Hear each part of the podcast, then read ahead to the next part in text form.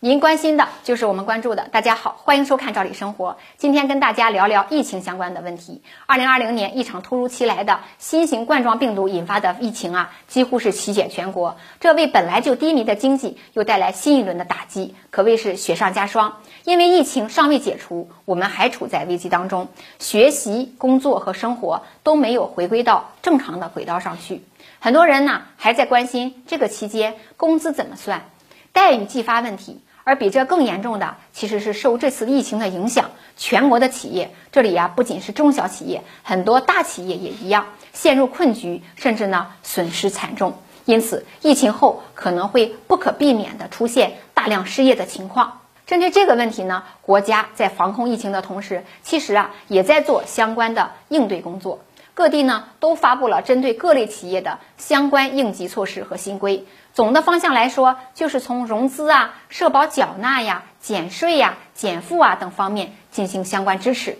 咱们举几个地区的例子啊，来具体聊聊。以辽宁省为例，二月六号呢，辽宁省印发通知，为了支持中小企业保支持稳发展，暂定是实施三个月的新措施。那这些新措施呢，主要包括加大财政金融支持，减轻企业负担，降低运营成本。加强综合保障等等，共计二十五条细则。这几大方面的助力呀，都有实实在在的红利。像金融支持方面，将对部分的企业呢给予财政的贴息支持、担保支持等等。在减轻企业负担方面呢，允许一二月份的社保可以延到三月底缴纳。旅游、餐饮等影响较大的企业，经过认定可以延长到六月底缴纳，而且免征滞纳金。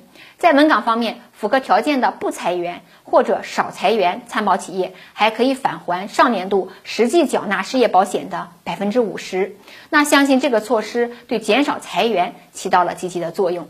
除此之外，很多企业还享受一定的税费呀。房租啊等减免，不仅是辽宁，其他地区也发布了一些可圈可点的政策红利。像黑龙江省也发布了十四条的相关政策，也是在企业财税政策支持啊、稳定企业职工队伍啊、加大融资支持力度啊、帮助企业稳定生产、减轻企业生产经营负担等五个方面进行了相关支持。特别值得提出的是，在稳岗这一块呢，对于面临暂时性的生产经营困难，而且呢恢复有望。坚持不裁员或少裁员的参保企业，将返还六个月企业及其职工上年度应缴纳社会保险费的百分之五十。这个执行期会一直延续到二零二零年的十二月三十一号。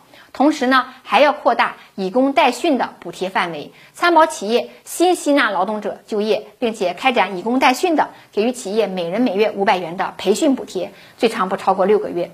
那不足一个月的，按实际开展天数计发补贴。那这对企业积极的招用新员工也起到了鼓励作用。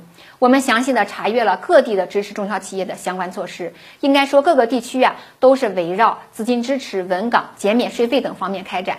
总的感受呢是及时、力度大、考虑全面，还比较务实。因此呢，即使疫情过后我们要面临严峻考验，但是有了这些措施的支持呢，企业经营发展的困难就会小一点，那劳动者的岗位呢也更稳一点。